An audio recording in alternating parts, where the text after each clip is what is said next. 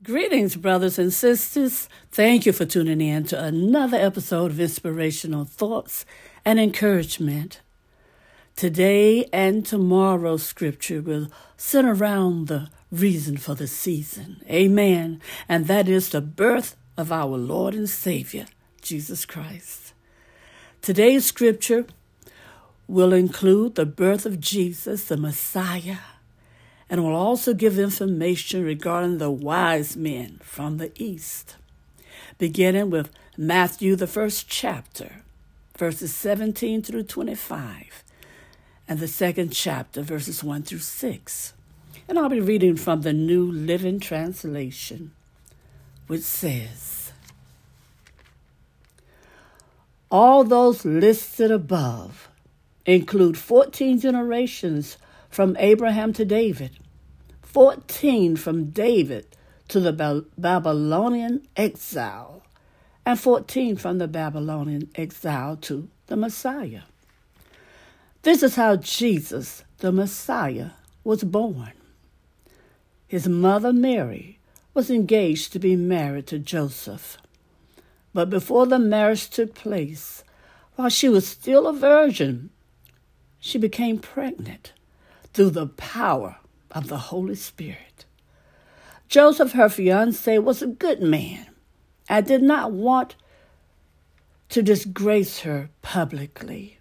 So he decided to break the engagement quietly. As he considered this, an angel of the Lord appeared to him in a dream.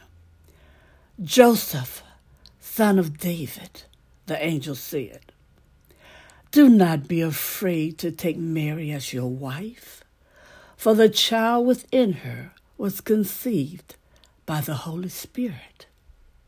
And she will have a son, and you are to name him Jesus, for he will save his people from their sins. All of this occurred to fulfill the Lord's message through his prophet. Look, the virgin will conceive a child. She will give birth to a son, and they will call him Emmanuel, which means God is with us. When Joseph woke up, he did as the angel of the Lord con- commanded and took Mary as his wife. But he did not have sexual relations with her until her son was born and Joseph named him Jesus. Jesus was born in Bethlehem in Judea during the reign of King Herod. About that time, some of the wise men from the eastern lands arrived in Jerusalem asking, Where is the newborn king of the Jews? We saw the star as it rose, and we have come to worship him. King Herod was deeply disturbed when he heard this, as was everyone in Jerusalem. He called a meeting of the leading priests and teachers of religious law and asked, Where's this Messiah supposed to be born? In Bethlehem and Judea, they said, for this is what the prophet wrote.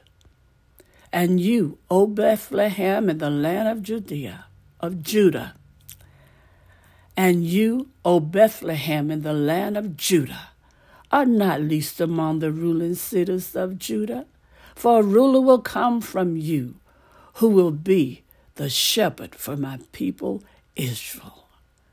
Mm, thank you, Lord.